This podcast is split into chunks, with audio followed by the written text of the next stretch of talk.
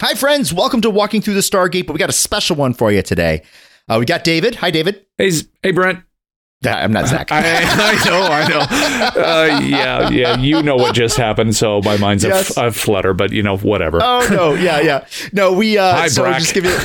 We get Brak. Yeah, there you go. Yeah. I can almost do a Brak voice from from uh, Space Ghost coast to coast. Yep. okay. Anyway, anyway. I loved that show.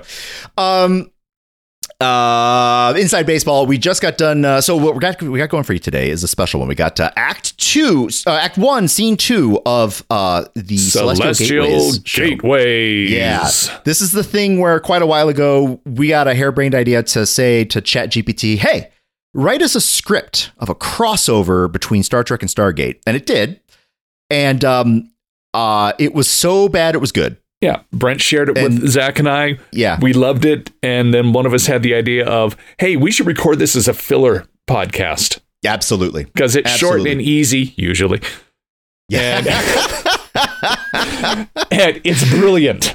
yes. And so, uh, so uh, since uh, Zach is unavailable, and so we're, uh, we're making a recording, and uh, spoiler, it's gonna there's gonna be another one here in a couple of weeks. But, um, uh, rambling.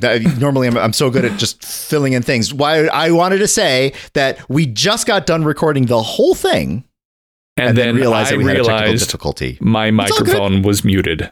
It was fine. It, It was, was fine. fu- So Yeah, it, it was um what do they call that in stage? I forget cuz that yeah. The thing where you do it for nobody. yes, That's well, it what got done for nobody. Yes. It was a dress rehearsal. Dress rehearsal, that's the word I'm looking Yep. for. So Yep, hopefully I will be able rehearsal. to keep a straight face and not put in and break character, whichever Yes. characters we're deciding to do here. Yeah, yeah, which we've Yeah. got a bunch. Um, so anyway, uh, just wanted to let you know that uh, that that we got this thing uh, today. Uh, next week there is no new episode because it's it's it's December. for Zach Yeah. mainly. And then the week after that, we're gonna do another one of these, which is a lot of fun. Uh, and then we'll be back to our normally scheduled podcasting uh, shortly thereafter. But in the meantime, we hope that you enjoy this second installment of Celestial Gateways, Act One, Scene Two.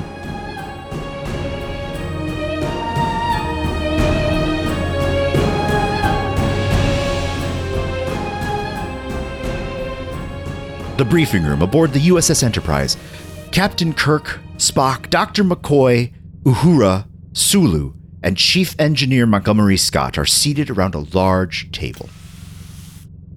All right, people. We just had a close encounter with someone, or something that called itself Apophis. Spock. What do we know? According to ancient Earth mythology, Apophis is an Egyptian god associated with chaos.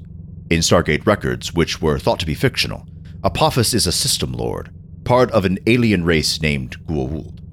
They are parasites inhabiting host bodies and ruling over various planets through a network of wormholes created by the Stargates.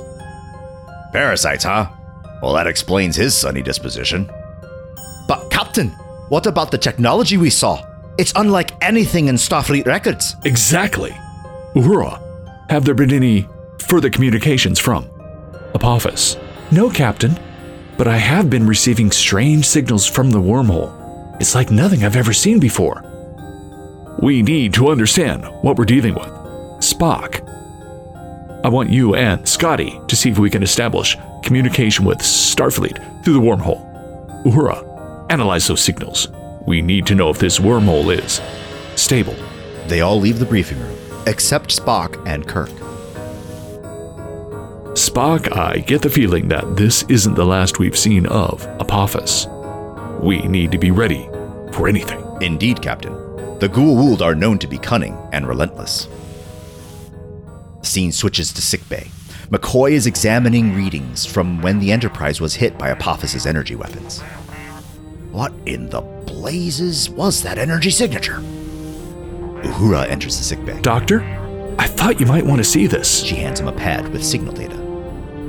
What am I looking at? The signals I've been receiving from the wormhole, they're somehow affecting the crew's physiology.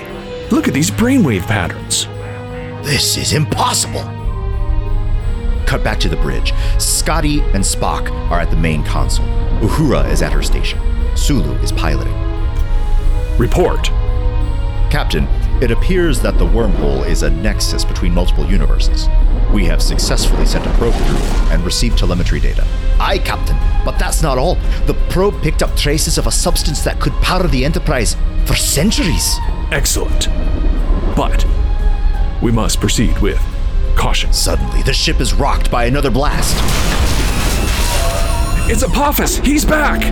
On the main screen, Apophis' ship emerges from the wormhole. Kirk, you have something that belongs to me. And what would that be? The data from the Stargates. Return it or be destroyed. We are explorers, not thieves. But we are also not to be trifled with. If it's the data you want, we can discuss it. We shall see who is to be trifled with. The transmission ends. Battle stations. The Enterprise and Apophis' ship face off against the backdrop of the wormhole. End scene.